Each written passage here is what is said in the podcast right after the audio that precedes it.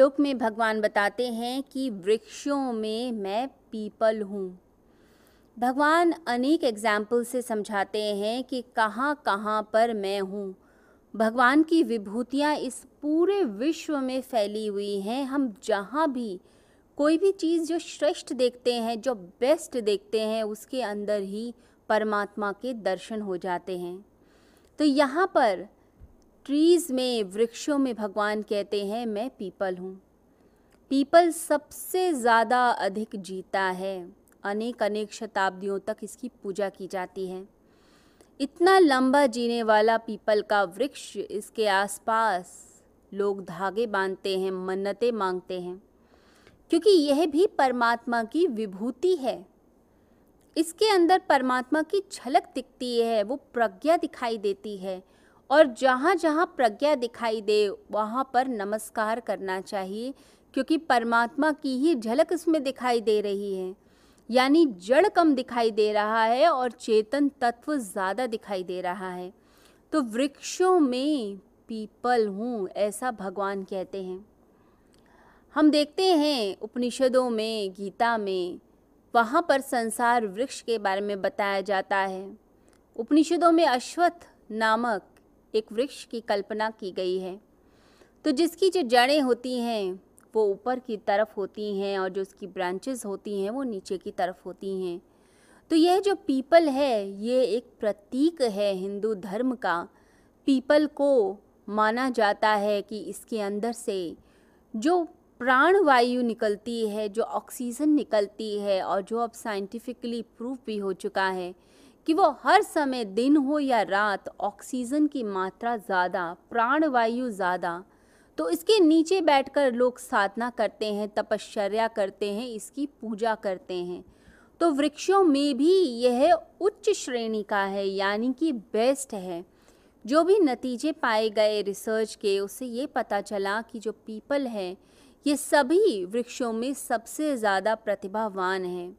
तो जहाँ जहाँ पर प्रतिभा है, जहाँ जहाँ पर प्रज्ञा है, उसी को ही नमस्कार है, क्योंकि उसके अंदर देवता वाला गुण प्रकट हो गया, उसके अंदर एक टैलेंट, एक प्रतिभा, एक तेज उत्पन्न हुआ, एक ओज उत्पन्न हो गया। तो यहाँ जब भगवान कहते हैं कि वृक्षों में पीपल हूँ तो भगवान ये बताना चाहते हैं कि इस प्रकृति में तुम कुछ भी देख लो। तुम वृक्षों में देख लो, फूलों के अंदर देख लो तुम नदियों में देख लो, तुम घोड़ों में देख लो। मैं हर जगह तुम्हें एग्ज़ाम्पल देके बताना चाहता हूँ कि तुम मुझे कहाँ कहाँ देख सकते हो। प्रकृति का कोई भी ऐसा कण नहीं है, कोई ऐसा अणु नहीं है, कोई ऐसा सेल नहीं है जहाँ मैं नहीं हूँ, मैं सब जगह हूँ। ये चैप्टर टेन जो है यह आपके मन की सारी भ्रांतियों को तोड़कर रख देता है। जो ये सोचते हैं कि सिर्फ़ मनुष्यों के अंदर ही चेतना है, बाकी किसी के अंदर नहीं। तो भगवान श्री कृष्ण ये बताना चाहते हैं कि सबके अंदर होती है। बस हमें अपने अंदर उस चीज़ को जगाना है, हमारे अंदर वो आँख पैदा हो सके, हमारे अंदर वो दृष्टि पैदा हो सके कि हम जान पाए कि कहाँ कहाँ पर परमात्मा का स्वरूप है, उसको हम देख सकें। तो अर्जुन देख पाए, परमात्मा के स्वरूप को समझ पाए। इसके लिए भगवान एग्जाम्पल्स देते हैं जो बेस्ट है उसकी एग्ज़ाम्पल देते हैं। क्योंकि भगवान ने पहले के श्लोकों में भी कहा है कि अगर मैं तुझे विस्तार से बताने लगूँगा तो विस्तार का तो कोई अंत नहीं है। फिर तो ये लंबा चलता चला जाएगा। यहीं पर ही जैसे गीता ख़त्म ही नहीं होगी, टेंथ चैप्टर में ही हम अटके रह जाएँगे। तो हम परमात्मा को देखें, कहीं ऐसे साधक हैं जो जड़ी बूटियों से बात कर लेते हैं जो पशु पक्षियों से बात कर लेते हैं पशु पक्षियों की भाषा समझ लेते हैं और जो पशु पक्षी हैं, वो उनके पास बैठ जाते हैं। कुछ ऐसे आयुर्वेद के आचार्य रहे, ऐसे वैद्य रहे, ऐसे रिसर्चर रहे, जिन्होंने काफ़ी गहराई से रिसर्च करते हुए, जब वह निकट आए जड़ी बूटियों के, पौधों के, वृक्षों के तो उन्हें ऐसा अनुभव हुआ जैसे वो खुद उनसे बात कर रही हैं। जितना हम प्रकृति के पास जाते हैं, प्रकृति अपने आप अपनी भाषा, अपने संकेत हमें बताती है। जितना मनुष्य मॉडर्न लाइफ में घूमता चला जाता है कंक्रीट के जंगल्स में रहना शुरू कर देता है बिल्डिंग्स में पोल्यूशन में मेट्रो सिटीज़ में तो ये सब चीज़ें क्या करती हैं? आपको प्रकृति से दूर करती चली जाती हैं। आप जितना गाँव की तरफ़ जाते हैं, जितना जंगलों की तरफ़ जाते हैं, वहाँ प्रकृति बोलती है। ऐसे बहुत लोग हैं जो पर्यावरण से प्रेम करते हैं एनवायरनमेंट से प्रेम करते हैं। वो जानते हैं कि एक वृक्ष की कीमत, जानते हैं कि एक जड़ी बूटी की कीमत। कहते हैं कि यूनान में एक व्यक्ति हुआ लुकमान। वो इतना ज़्यादा जड़ी बूटियों से प्रेम करता था कि उनके पास जाकर बातें करता। लोगों को लगता, ये फ़कीर थोड़ा पागल है। एक झोली लेकर एक छोटी सी सामान उसका ज़रा सा जिसमें कॉपी, पेन, नोट करता रहता था।